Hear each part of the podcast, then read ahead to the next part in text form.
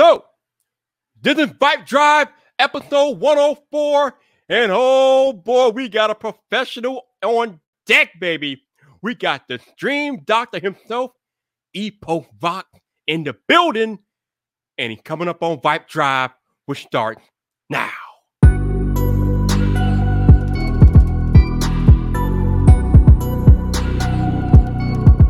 What's up, people? This your boy Viper, the man about tech, and welcome back to another episode of Vibe Drive. This is the podcast about tech, hosted by the man about tech. And tonight I have a streaming professional in the building. I got the stream professor himself, a tech educator, a dude with one of the most smooth voices in the tech space today. Let me bring in my man Adam, aka EposVox's here. What's up, man? How you doing? That might be the most epic intro I've ever had. Woo, Hello.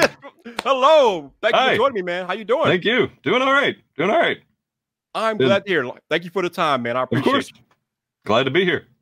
No doubt. Do you, and for those of y'all watching the podcast now, do y'all see his background with the PlayStation sound? Little, does it not look so nice and crispy? I mean, good God. Woo! Are you ready for me to blow your mind though?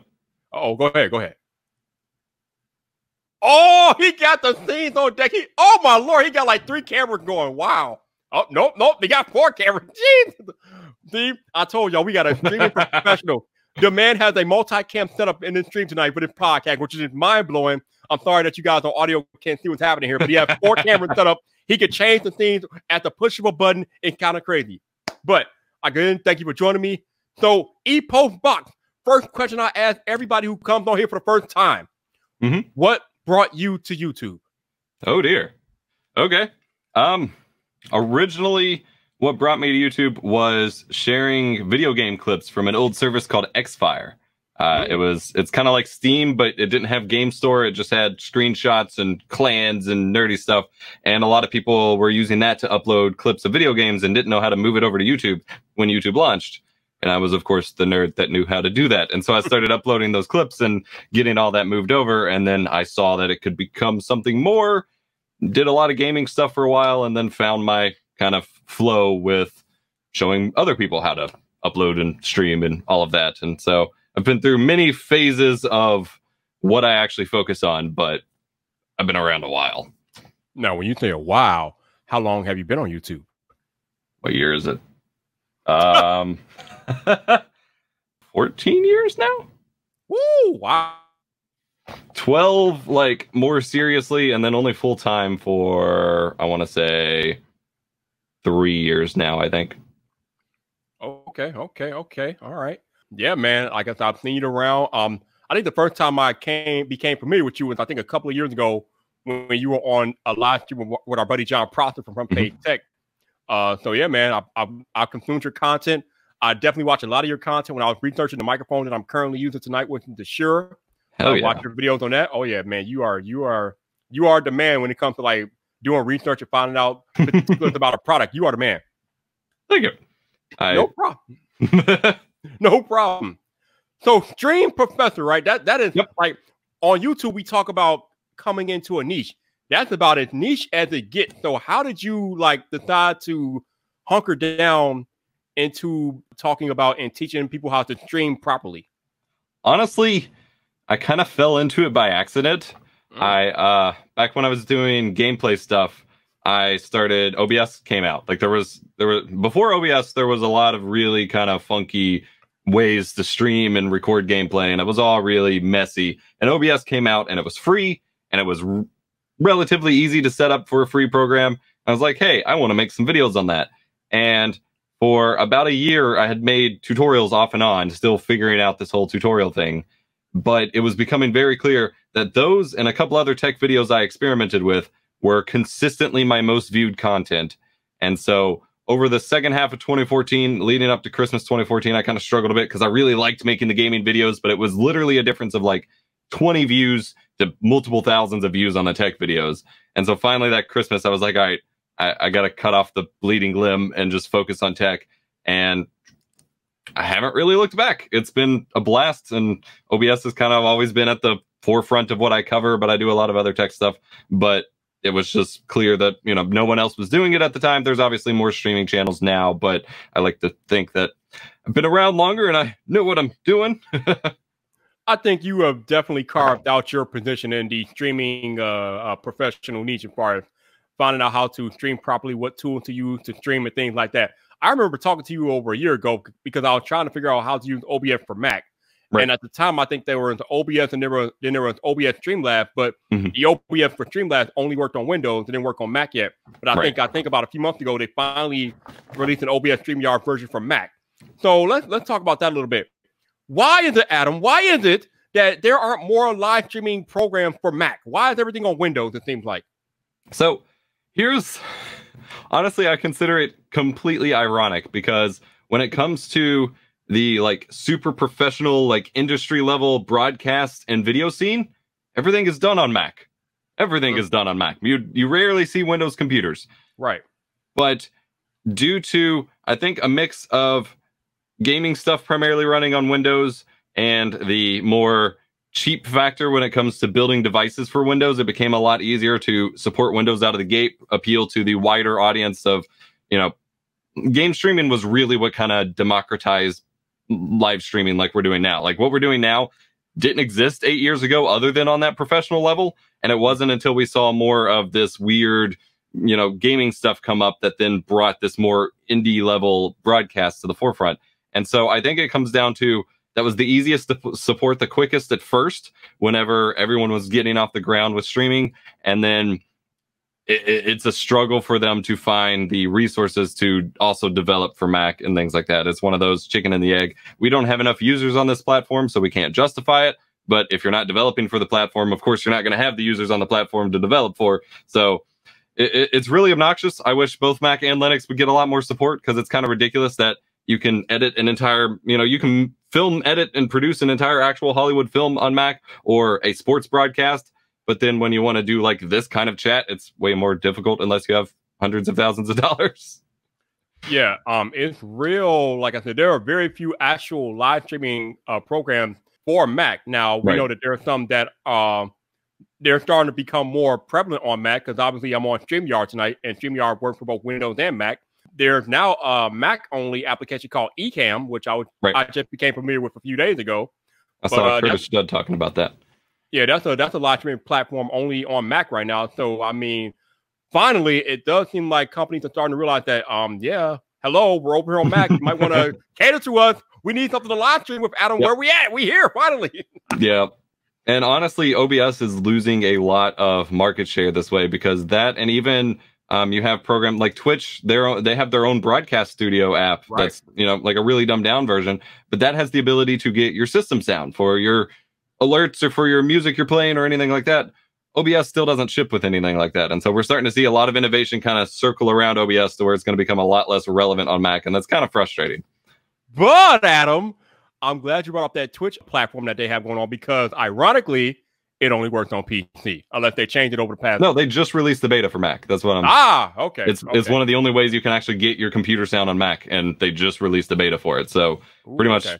OBS is just like falling behind, and it's really disappointing. Yeah, that is that is interesting. I didn't know that Twitch finally released the Mac version because when it came out originally, it was only PC. Yep. Yep. yep. So now that's good that they finally recognize that. Yeah, we're we game on Mac too. You know, there are Mac people that need that asset, so that's good. But that you do bring up a good point that with all these live streaming services popping up, like you said, OBS is kind of falling behind because my big problem with OBS, Adam, was that it was just way too damn complicated. I'm like, you got all these dials and settings and, reg- and things you need to regulate and set up, stream keys and all this stuff. I'm like, dude, I just want to hit go live. Like, what, what is this? Yeah. but I know, like, I know a lot of high level streamers, you know, they've been using OBS for a long time. But for somebody like me that just wants to hit a button and go, like I do now, right? OBS was a little bit too complicated. So hopefully they figure out a way to uh to streamline it so it's easier for people mm-hmm. that want to use it in the future. Because right now it's still a little way too complicated. Yeah, I feel you. And honestly, I have not like it's been on my list forever because I have an infinite to do list for content. But to look at StreamYard and just seeing what you're doing right now with this, I'm kind of sold on it. All right. Yo, StreamYard is amazing. I mean, obviously, you I think uh StreamYard supports, I think they support LinkedIn, they support Facebook, YouTube, Twitch. I mean, they got the whole gamut covered. And basically you just put in your account information and then they take care of the rest. Right. Um, I hit go live and it automatically goes out to uh, whatever platform that you are connected to, and you can and you can stream to multiple platforms at a time with StreamYard as well. So StreamYard right. definitely has it covered. My favorite thing about StreamYard, of course, is the fact that I can bring in guests. And it used to be only up to six guests, but now they extended it to 10. So, oh, there's about to be a party going on in here, baby, for real. and the thing you were doing at the start where you can like highlight the comments and stuff, like that, that would be so much work to do on most other streaming programs. Right. But I could just hit a button and yep. boom, we got El Jefe out there. Yep. That's no sick. Doubt. Shout out to those of y'all that are listening on audio only this week. Thank you for listening to another episode of Pipe Job with EposVox and me this week. I oh, yeah. That's right. I appreciate you guys rocking out each and every week on the audio side. If you want to support the podcast, there will be links in the show notes to do that. Not required, but if you're willing to do that, it greatly appreciated. Also, if you happen to be listening on Apple Podcasts, please consider leaving a rating or review because you know I'm trying to get this podcast back into the top 200 of tech podcasts. So a rating or review goes a long way to getting this podcast back into the top 200 on Apple Podcasts and on the tech space. So please consider doing that. Thank you guys for rocking out with me. I appreciate you. So, Adam, Elgato released a new, I said they released a couple of new products recently. Mm-hmm. Um, microphone. They released the Wave 1 and the right. Wave 3. I was watching a little bit of your review earlier on the Wave 1 and Wave 3, but for the people watching and the people listening to this podcast, can you please explain the difference between the Wave 1 and the Wave 3? Uh, it really just comes down to having more controls on the mic itself. Um, the Wave 3 has a dial you click in and you can control your mic gain, you can control your headphone level, and then you can control the balance of what you hear between like your computer sound playing back through your mic and your actual mic preview. Um, and then it has a mute button on top. Whereas the Wave 1 just has the mute button on the front and that's it. And that's literally all the number difference is, is the three controls versus the one control. Otherwise, they're identical microphones. And so it's really kind of for some people, it may seem pointless to buy the Wave 3 because they're not going to use any of those controls. And then for some people, they don't understand why they made the Wave 1 because they do the same thing. So, but they're basically the like in terms of the actual microphone, they're identical. Got you. Now, these Elgato microphones are not just your typical normal microphones. They actually have a built-in mixer, like where you can go into your computer and control the EQs and things like that virtually, yep. um, which is pretty cool because that's a big deal for people like me who like to like elevate my voice a lot. So mm-hmm. now these might have built-in like uh settings to where if I want to go amplify my voice a little bit, it doesn't clip. So yeah, I think that's pretty cool, Adam. That clip guard feature is actually really impressive, and pretty much no other microphone comes with it. There's a couple microphones that have something sort of similar, but not quite as good. Um, but it basically it's recording two different tracks at once, and one is really really quiet, and so when you start screaming, it just kind of switches over, and it's super seamless. It is it's really impressive. And by yeah. the way, those mics support Mac right out of the box. Yeah, right, right. It, shout out to Elgato. Yeah, absolutely, absolutely. Not not only do they support Mac, those are USB mics as well. Those, you don't need no XLR yep. for any of those. Just one plug it straight into the computer and go. Yep, one cable. Beautiful. I mean, obviously, I'm using this, Shure, but I mean that that mic is kind of intriguing just for the clip guard feature alone. I'm, I'm mm-hmm. I don't know, man. I'm thinking about it. I don't know, but yeah, I, I, love my Shure too much though. This, this is my baby. Yeah, it's it's hard to go back once you're set up with that. Oh, absolutely. Speaking of mic, what mic are you using tonight? Uh, I am using a mic called the Deity S Mic 2. It is a Ooh. shotgun mic. Uh-huh. Um, the original goal with this setup was to have it completely off camera. So, because I have issues with my camera's autofocus, like I'm not even really in focus right now. I'm still trying to figure this out. Sony needs to work on some things. Um, but I get a little bit more room sound, and so I haven't decided. I, I have my SM7B sitting in a box waiting for me to figure out like which one I want to stick with because it's kind of complicated with all the stuff I have running here, as you can see, with all the stands and the lights and the. man, the fact that you can push a button and change what we're looking at is just mind blowing to me, man. That's crazy. that, that, that's kind of amazing. But you you said uh what uh you said something about your Sony camera not having you in focus. Which one are you using? Uh, this is the A6400. And like it's great, and I've never had an issue with it until I put it in this room. And I don't know if it's the lights behind me or when I have something else in frame. Like right now, it's only focused on this. Even though it has face detect autofocus, and I, it even like registers your face so it knows who mm. it's looking for. I, I've had it for almost a year now, and I've until I've put it here, I've literally never had an issue with the autofocus, and now suddenly it just wants to stick on other things instead of my face. It's really weird it is interesting that you're having that issue because as most of the people that are watching or listening to this podcast know right now, I am streaming on a Sony A7 III. Mhm. and I had I have this Shure mic, but usually I have it in a, a much more uh, a more elevated position. But I was having so many issues with the lens I'm using on this Sony A7 III, like picking up the mic and not me, and it was Right. putting me out of focus. So finally, I finally figured out a way with the help of Gerald Undone to reposition the mic in such a way that it does not now it doesn't interfere with the camera focusing on my face, so it looks a lot better. But yeah, it's amazing how just the microphone can knock your entire focus off when you are doing these streams or whatever the case may be. Yeah, even weirder. Uh, my main webcam setup for my desk downstairs when I'm doing tutorials and stuff, I have the A7S II, um, and then I think I have the same lens you just upgraded to, the G Master 28 millimeter. And when I have it wide open, it keeps focusing on my shirt instead of my face. And Oh, so, and it's literally like my face will be blurry and my shirt will be completely crisp. And I'm just like, this was supposed to be an upgrade. No, Right. I'm- autofocus is a pain sometimes. It really is. It's funny because I actually owned the A6400 for one day, but then uh, the opportunity presented itself for me to get an A73. Oh, and yeah. I jumped on, I jumped on it. And Oh, I don't blame is- The rest is history, but uh, I did have the A6400 for a day, and that's a nice camera, definitely. Oh yeah, it's been pretty great overall. I just hope I can get me in focus one day. Now, speaking of cameras, since I know you cover all types of gear, um, I, I'm pretty sure you're aware that Sony just released the ZV-1. Mm-hmm. Um, any, any thoughts on that one? It looks pretty cool for what it is. I actually have one coming in for review in a week, I think. Um, Oh, okay. It's my first time reviewing, like officially reviewing a Sony camera that they've sent and stuff. So that'll be pretty cool. Um, it's a very small sensor compared to, you know, the A7 III is a full frame. This is Mhm. APS-C. This is a little one inch sensor. So it's much smaller. I think people need to kind of, they look at that and they think it's equivalent to whatever other Sony cam they're used to seeing. And so that you got to temper your expectations a little bit. But the Right. product focus, autofocus thing that they had, Mm, um, Mm. that everyone keeps showing off. I was watching that. I think it was a Philip Bloom's video. Like that is perfect for tech videos when you literally Yeah. you just want to be like, here's the thing I'm looking at. Focus on that. Focus back on me. Here- here's this. Focus back on me. And whatever. Um, and so depending on how it looks, I may end up buying one for myself for this, like for my side angle or something, so I can whenever I'm just like talking about something, I can just be like, whoa, whoa, whoa, switch back and forth. And Um, right. But that's kind of the main good thing about it. Like it's got that cool autofocus, but it doesn't have really great stabilization. It's a smaller sensor. You can't change the lenses. And so it's cool for a specific niche. And I think they were tar- like Sony's someone who finds like five users and targets those specific users. And so they're targeting those people. But for everyone else, I'm not. And for the price, it's like you you could buy a used A7S2 for that price and get a much bigger sensor and nicer camera. So, eh, like it, it's really cool, but it, it's Yeah. like 800 bucks, and that's quite a lot for a small camera like that. I don't know. Yeah, you you definitely you make a good point. For 800 bucks, there's a lot of options out there, Mhm. definitely. So we about to have a camera war in the chat because my man Lover Tech is telling you to get a Fuji X-T4. I have been really. I was supposed to. I was talking to them for a review, and they keep. They're like super flaky with communication. Um, I was supposed to be reviewing one because they released a webcam app for it, so that you can use it without a capture card for streaming and stuff, which seemed pretty cool. Um, and but the only Fuji camera I have ever owned so far is an XT10, which is like really old and doesn't do video stuff very well.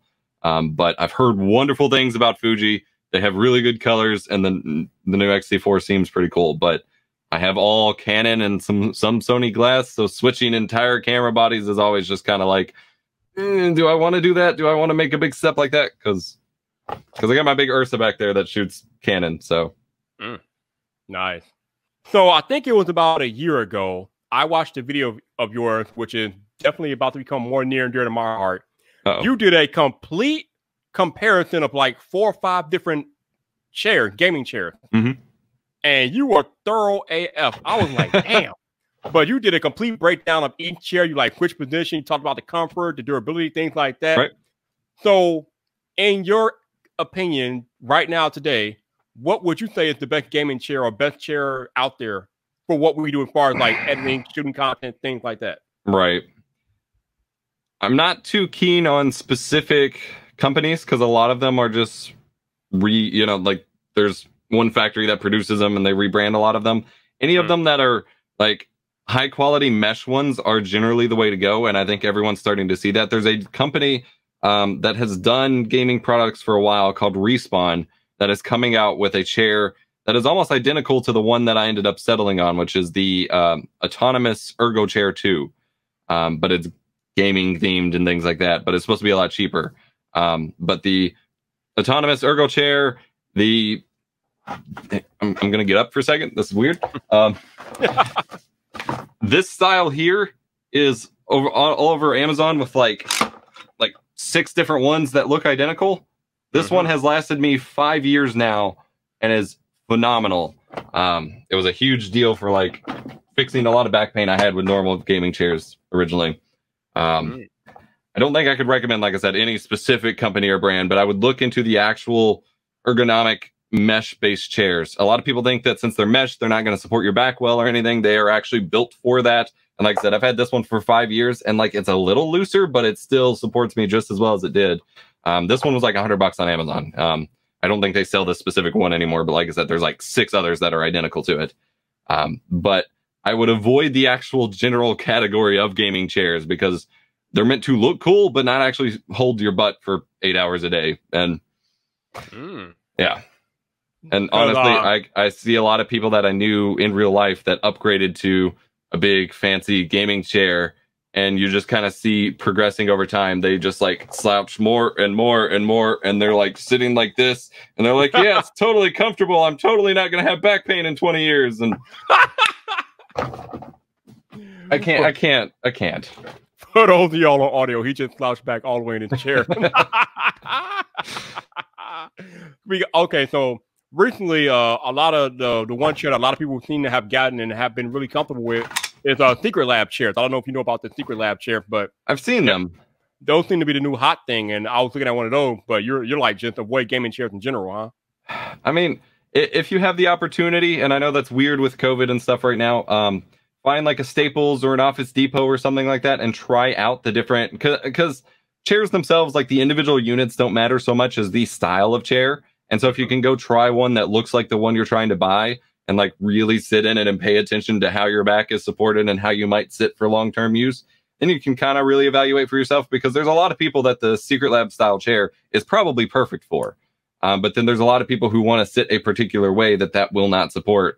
And you're going to get there and you're going to have to lean back or whatever and may not like it. Um, and so I, I, I always recommend trying the style of chair or as close to the actual chair you're buying multiple times even before you know keep going back a couple times especially for the expensive ones before you invest all that money because it's going to be a nightmare if not impossible to try to return something like that because every gaming chair I've ever, or every chair I've ever had, the box, by the time you get it built, the box is destroyed. The parts Hmm. are every, like taking that back apart is a nightmare and trying to mail that back, it's like 80 pounds. That, that- that's, you're not going to return it. no, no, no, then not at all. You're right about that. Damn that. Yeah. Damn that. No way. Whoo. So, obviously, your thing is streaming. Right. Um, I'm sure you do a lot of. I'm sure you do a lot of streaming. What is your uh, streaming platform of choice? I'm guessing it's Twitch. Currently Twitch, yes. Um, I do some streams on YouTube as well. Um, mainly that are formatted as shows specifically for my channel, not just casual streaming. Right. I'm not too like they they all have their pros and their cons and their quirks. Um, for some audiences, I know a lot of people have issues with it and totally fine. For some audiences, Facebook has been really successful, um, especially in other countries like Brazil has had an explosion of Facebook gaming streamers, all streaming Fortnite and things like that. And it's just been this like really tight knit community and it's been really cool to see. But then in the States, you know, hardly anyone watches Facebook streams. And Twitch has always been the kind of rely like I've been streaming on Twitch since the Justin TV days before it was even Twitch. And so Mm. it's kind of been the reliable, like it's always been around, everyone knows to go to it kind of thing. And that's where all my followers are. Um, but there have been other sites that were more innovative in some ways. Like I really liked some of what Mixer was doing, and now Mixer's yeah. going away. Um, so if you want something reliable, the big YouTuber Twitch is generally the way to go, just because you know they're going to be around at least for now. Um, but I I still recommend people trying out new platforms when they come up because that's how people find unexpected success. Like the first people that jumped on TikTok or Vine or whatever made entire careers out of it. So Yep. yeah, I I'm still a Twitch guy though for now. There's some issues with it, but I'm sticking for to it. I don't want to move So- all my followers. I've been building them up for like 10 years. right, right, right. And and as we know, Adam being creators, when you get on a platform, you want to make content natively for that platform. You don't want to try to move people back and forth because they're not moving. Right. They are comfortable on their platform. So if you're on Twitch and you try to get people over to YouTube, you're gonna have a hard time. If you're Yep. on YouTube trying to get people over to Twitch, you're gonna have a hard time. You gotta uh you gotta make the content native to that platform and make those people as comfortable as possible, and then just work from there. Right. Once you build up a big enough audience, some will follow you some places, but the drop off is insane, especially when there is like platform loyalty going on. Like Yep. there's Twi- Twitch and YouTube are like household name enough that if someone goes and looks for like random video content, they're not going to find some obscure site to watch it on. They're going to YouTube first. If they Yep. want to watch game streams, they're going to Twitch first. They Yep. may go watch X person on another website, but the vast majority of people are first finding the site and then the person. And it's really, you know, you, you got to build what they're looking for. And there's there's a whole lot of hashtag small streamer communities that build up on these new sites. And I don't like being negative about it, but there's this like weird paradox of they only want it to be like small creators on this site because it builds that family feeling, mm-hmm. but they somehow expect to grow that way. Right. If there's if there's no one there, there's no one there. There's no one to watch you. You can't just all watch each other forever. Right. That's like if you and I just decided we were only going to support each other and just keep watching each other's videos. no one else is still watching our videos. Like, right. That's not gonna work. Yeah, and so it, it it's really tough because I, I want there to be competition, I want there to be innovation, and I want there to be opportunities for people to go in different directions. But it's hard when the average person going to find that content isn't going to those places. You're right about that. Speaking of, Adam, do you believe that YouTube will ever have a true competitor? Because if, much of Twitch is doing, I don't really see Twitch. As, I don't really see Twitch as a competitor to YouTube. So will YouTube ever get an actual competitor? So I've talked about this off and on for years. Mm-hmm. My answer is kind of twofold because I, I I believe YouTube already has multiple competitors, and that is in the form of Twitch, in the form of TikTok, in the form of Instagram. Technically, YouTube's competing with normal broadcast TV. Um, but what people I think don't understand about that question is they want a YouTube clone. They want YouTube 3 that looks and acts exactly like YouTube, but isn't technically, you know, isn't owned by Google, has other changes or whatever. And we've seen time and time again that that doesn't work. We've seen VidMe. There was another one that shut down Vessel. There's been quite a few video sites that come up. I mean, Vimeo is still around and Dailymotion are still around, but you probably have never met a person that actually watches anything on those sites. Uh, Right. and between the cost for bandwidth and storage and all of that, the infrastructure required, and the like we, we just talked about, the household name of it, I don't think we're going to see a uploaded long form video site that looks and acts like YouTube compete with YouTube. No, but the real competition comes in where people's attention and their watch time is, and there are a lot of people who stopped watching uploaded videos and went and watched live streams. There was Mhm. an entire like shift whenever Twitch really became popular of content creators who made only uploaded vi- videos shifting to making live content. That is technically competition. That is serious competition when you have major like million subscriber channels no longer posting over here and instead they're streaming over here. It's not, you know, if you want to watch like say I want to watch your videos but on a better website, I'm not really going to get that. But it's still a competing site and competing for audiences and it still requires them to, to innovate. Like we've seen Patreon like features get introduced to YouTube. Yep. YouTube's live streaming tech overall is actually really good. The viewer kind of engagement side is not super great compared to something like Twitch, but their live Mhm. streaming tech is way better than Twitch's in most cases. Um, they have that beat, and then you see now we're, we got stories on YouTube and things like that to compete with all the mobile platforms. Like that is still competition. That is still taking viewers away, and it's still driving feature changes across each other. I just don't think like it doesn't make sense financially for any company to show up and think that they're just going to replace YouTube because Google like it, it, it was ba- it wasn't even profitable for Google for like 10 years so we can't really Right. expect anyone Right. else to be able to pull it off if Google can't. I mean, you could argue maybe Amazon but they they don't seem to want to. Twitch had uploaded features and they kind of stopped supporting them. hmm Yeah. I think sometimes Twitch gets confused about what it wants to do and how it wants Yep. to enforce what it wants to do. Is they're all over the Yeah. place. Yeah. Um, I think that's normal these days. but you uh you brought up an excellent point about um even though I said that I don't see a true YouTube competitor, you did bring up an excellent point about Twitch it, actually they are actually competition for YouTube because I mean, good lord, we got YouTube and Twitch battling over streaming. They're paying Ninja thirty million dollars to be exclusively on Mixer and right. and paying Doctor Disrespect exclusively to be on Twitch, and it's just all sorts of stuff going on. It's type of crazy. So yeah, there's definitely competition going on, no doubt about it. Right. And those people still post videos to YouTube, but those videos are essentially marketing for their Twitch or for their Mixer or right. whatever. It's you know, it, it's not really a YouTube presence in the same regard. Right. Um, right. and I lost my train of thought. oh, anything Whatever. and everything Yep. can happen when you're live. Yep. That's what I love about live streams, man. You just don't know. You just don't know. Good. Microphones. Obviously, you've used a, a ton of them. Way too I'm curious. What is your favorite one ever? Ooh. Ooh.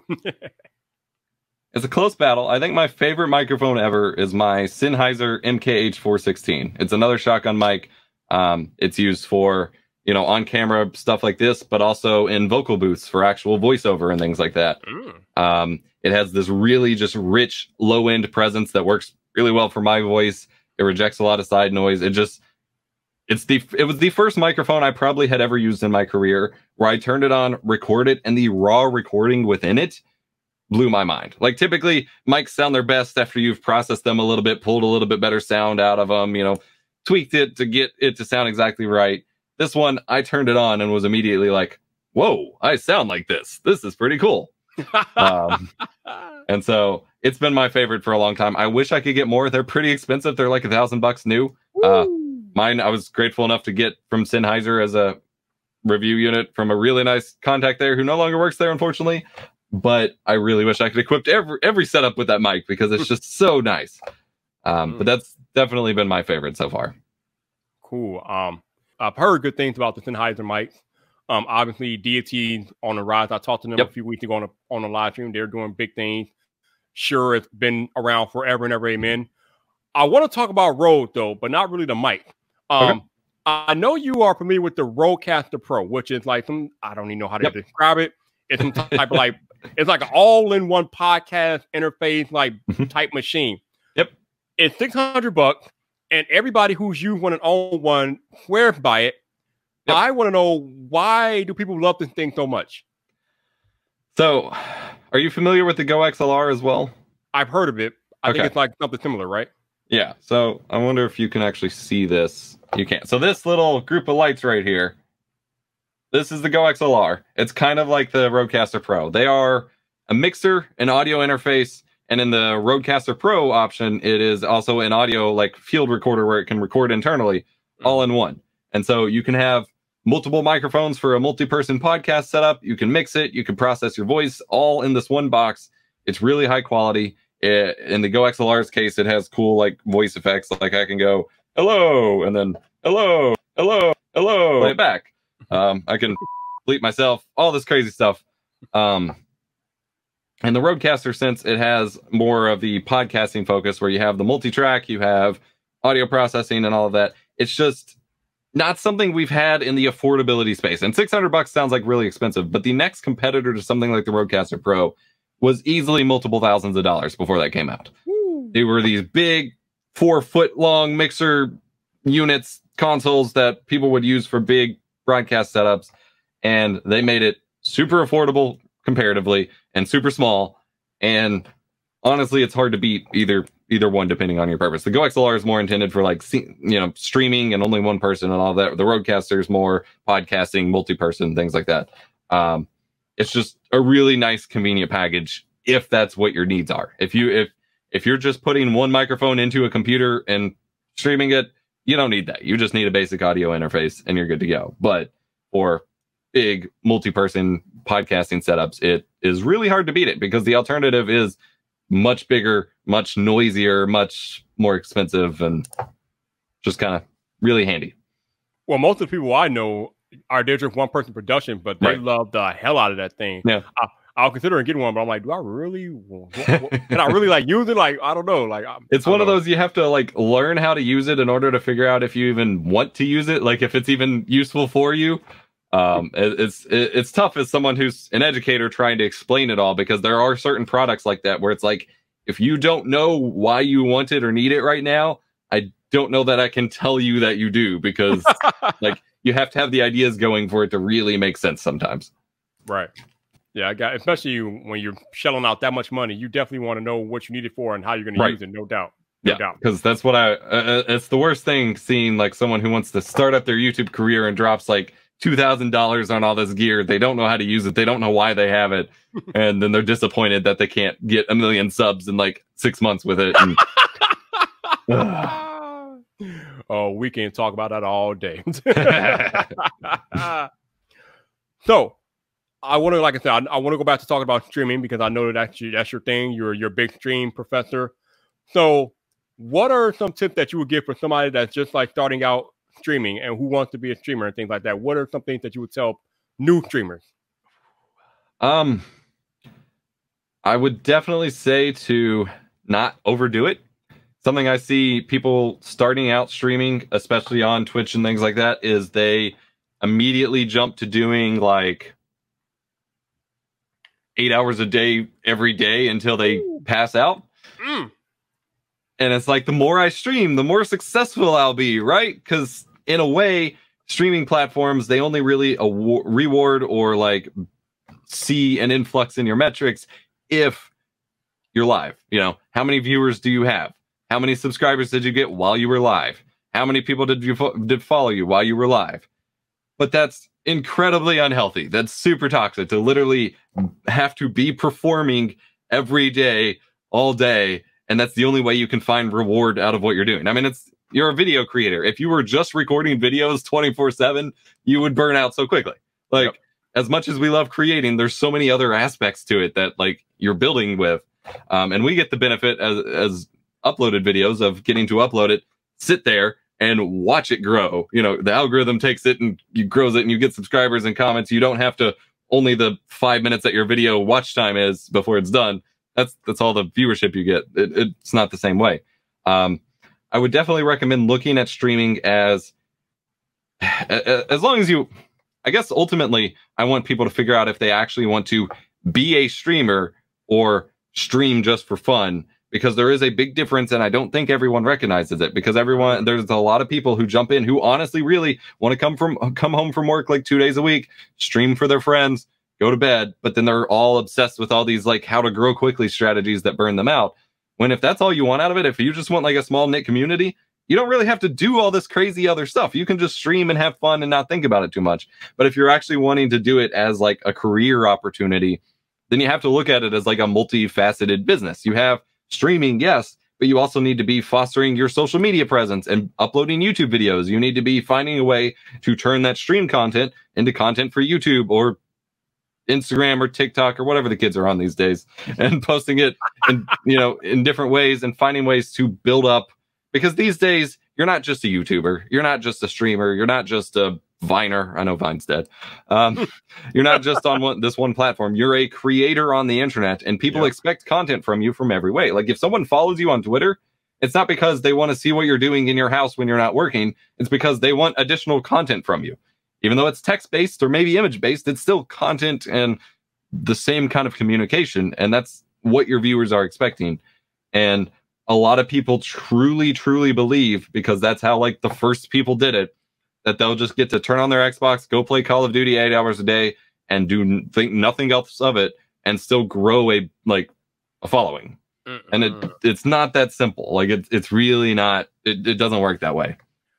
No, if like I said, I'm glad you put it just the way you put it because it's crazy how like people that don't do what we do, people that don't create, it's crazy uh the way they think about creators and how what we do and how we do it. They think that what we do is so easy, Adam.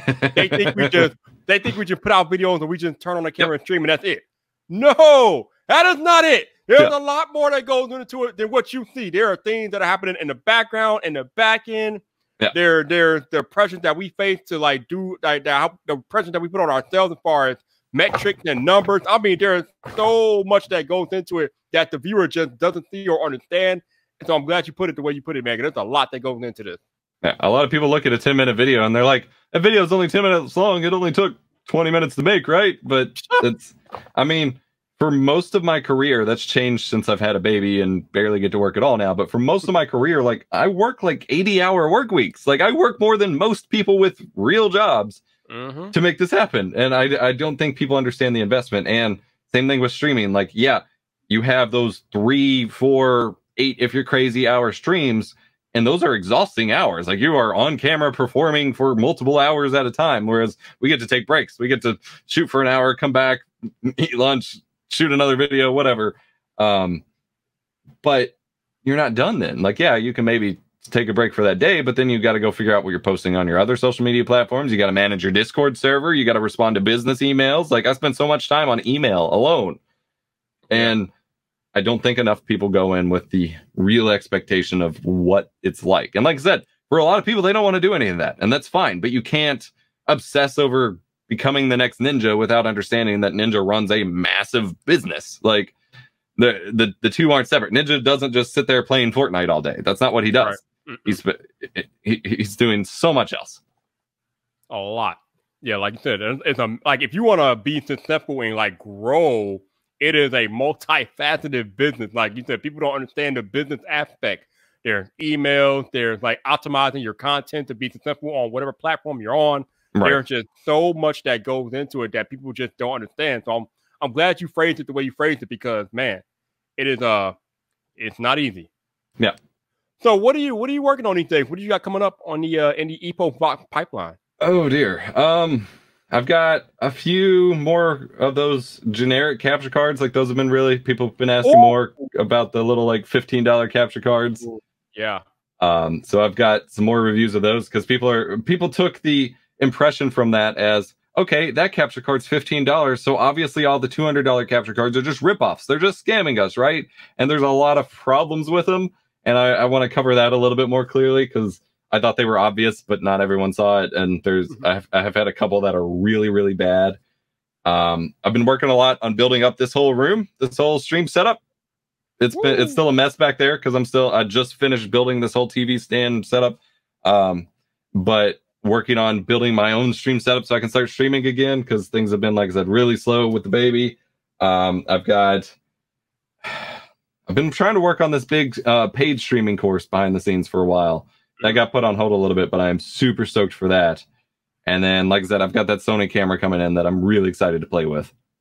Mm-hmm. Okay. Okay. And then I have a two years with my big cinema camera back there video finally coming. It was supposed to be like a year with this camera, like a review after the fact.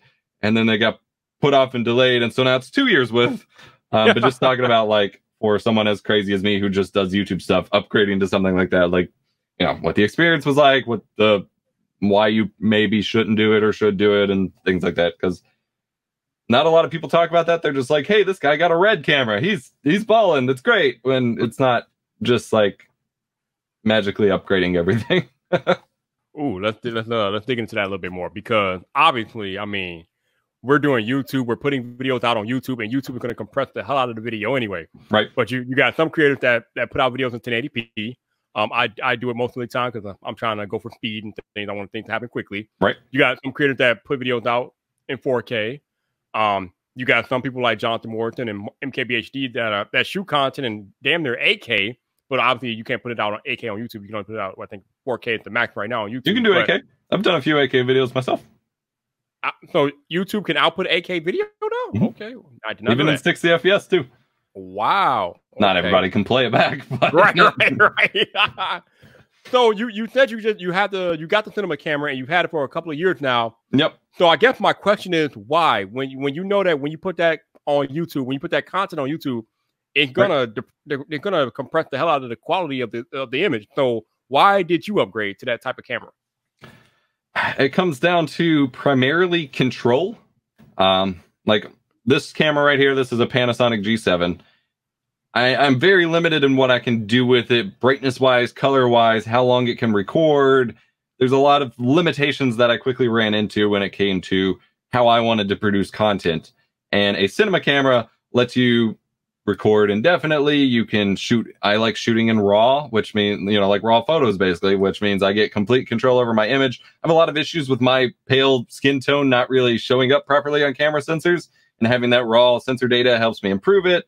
and then I get to actually control like how I actually use it. Like I'm actually going to grab it real quick. One second. I'm going to bring it over here. All right. For those y'all listening on audio, he is grabbing his cinema camera, which is obesely big. You guys should see how big this thing is. I think it's massive. It's like Thing 20 almost as big- pounds. It's almost as big as he is. Yeah. So you can see here, it's a spaghetti monster of wires. For those of you listening to audio, I have cables all over this thing with lots of modules attached. wow.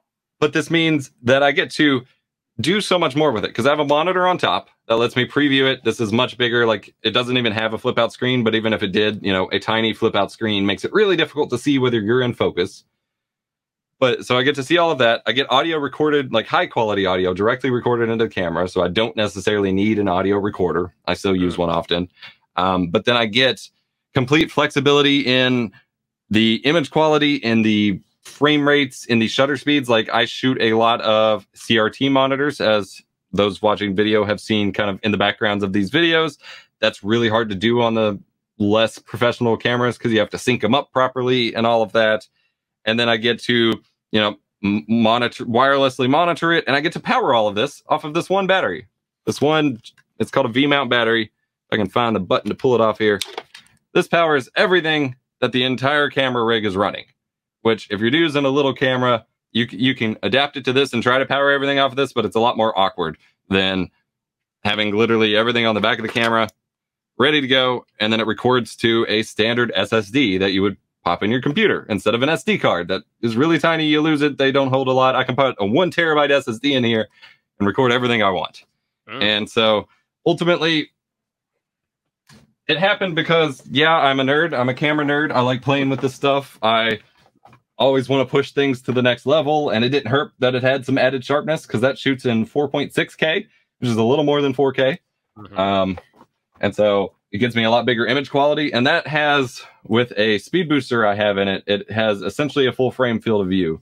Um, the speed boosters work differently on the cinema cameras. Like it's literally a lens mount replacement. It's pretty crazy. But for all of this, like advanced, can I mean, okay, the, if you want to think about it in terms of you really like StreamYard because you get to hit go live and things like that. I really like OBS because I get to fine tune every little number and possible setting that it goes into my video live stream. And Mhm. so there's, you know, it's kind of the difference of wanting every possible aspect of my shooting under my control versus these cameras are really nice because I can just pop it up, turn it on, and I'm ready to go. And the image is pretty good out of it overall. Um, and so it's obviously different use cases, but there's also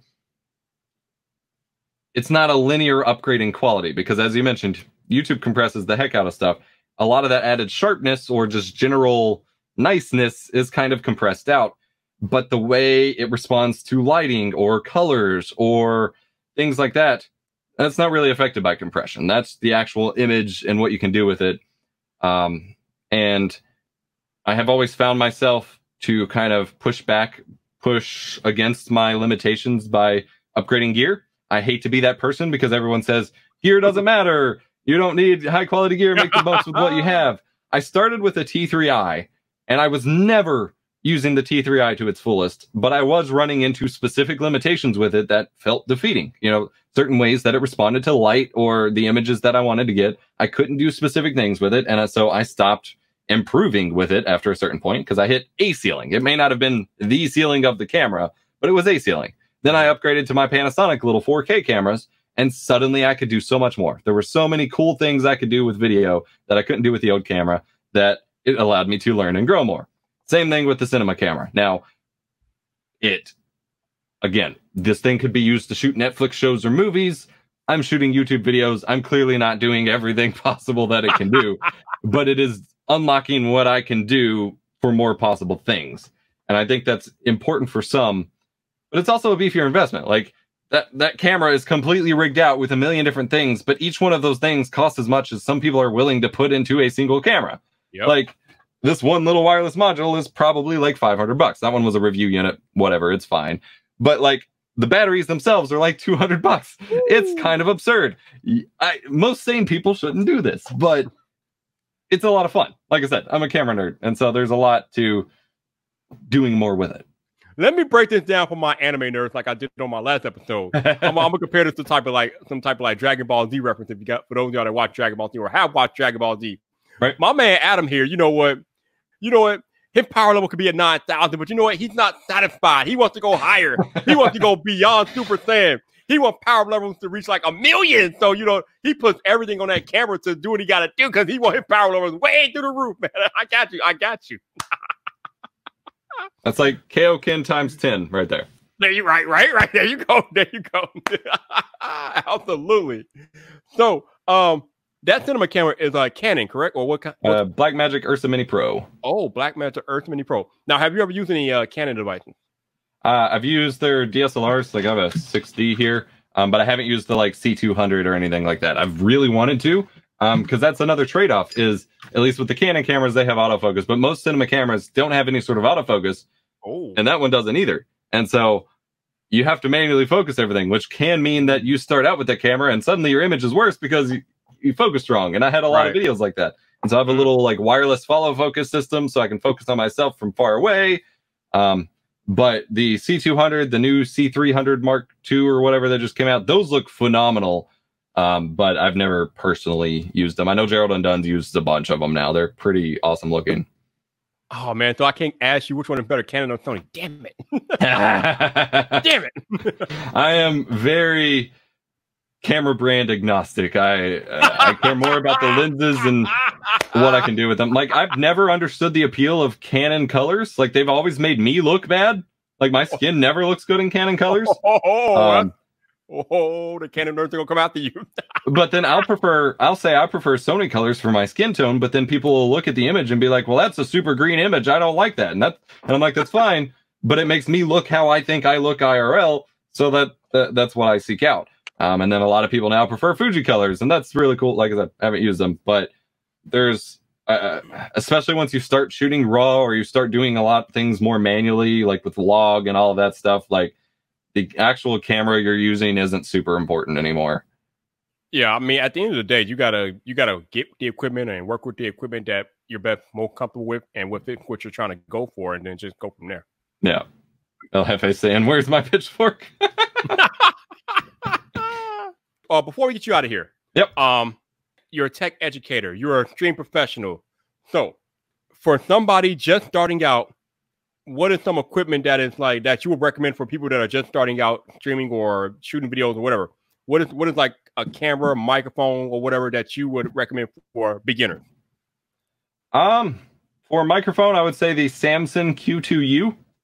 Uh, I wish I had it on hand. It's a little dynamic microphone. It'll reject a lot of your background noise.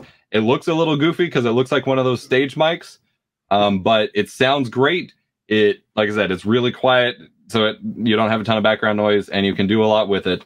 And then for cameras, I'm current. Uh, the Panasonic G7's been my budget recommendation for a while. It does 4K, 1080p, clean HDMI out. Doesn't have really good autofocus at all. Like I wouldn't even turn it on. Um, but then more recently, Sony cams have been pulling me. Like I have a ton now. I have multiple A5100s, the A6400, even though mine just died for some reason. I, I don't know what happened. It, it's it's great as well. My main webcam's an A A7S2. Like Sony cams are really great as well right now. Um, whatever you can reasonably afford right now, prices are all over the place. So right, you may just need to start with a webcam. Um, and you can't even buy the Logitech one, so it'll be some knockoff that looks like poop. Um, big clutch. And this is not, I'm not being paid to say this right now. I can't even pull it out, so you can't even see it. Uh, Elgato Stream Deck is a wonderful piece of kit or some sort of macro control pad. There's a couple other options now. You can even set up an app called Touch Portal on your phone, which will do the same thing. Um, but it is a control surface to where you can quickly, like I was doing, switch scenes with the push of a button. You can control your stream. You can start and stop. You can tweet out that you're streaming. You can, I have multi actions. I kind of wish I was downstairs to show this off. I have one button that turns on my camera, turns on my lights, changes the color of my backlights, and opens up OBS to the correct profile for me to start recording right away, all with one button. Um, what? What? Pretty cool. Yeah. Because you can set up like multi action. So you can just do like turn light on, turn light off, turn camera on, turn this on. And so I've got a whole lot set up with it. And once you start integrating that kind of thing, you get a much more professional live stream because otherwise, a lot of the times you end up being like, okay, guys, I'll be right back. Oh, I didn't choose the right scene. Got to find the right scene. Got to click it. Oh, I clicked the wrong thing. Oh, no, I resized my camera and all of that. And having some sort of control surface, be it the Stream Deck, Touch Portal, what have you, really kind of takes you to that next step. IMO. Wow. Wow. Me and you got to have to have a, like a private chat about that stream deck thingy. That's, that's interesting. But Adam Epo Fox, thank you for joining me tonight, man. I appreciate you. Thank you for having me. Before we go, let the people know where they can find you at. Find me over on YouTube, youtube.com slash eposvox, uh, Twitter, Twitch, Instagram. I'm trying to be everywhere. Uh, Floatplane, if you want early access and behind the scenes content. Um, everything slash eposvox. I'm pretty much everywhere. If you're interested in learning to stream, make content, or just some cool tech stuff or retro gaming stuff over on Twitch or Instagram, hit me up. nice, nice. Shout out to those of y'all listening on audio only. Thank you for listening to another episode of Vibe Drive this week with me and EposVox. Thank you guys so much for supporting each and every week.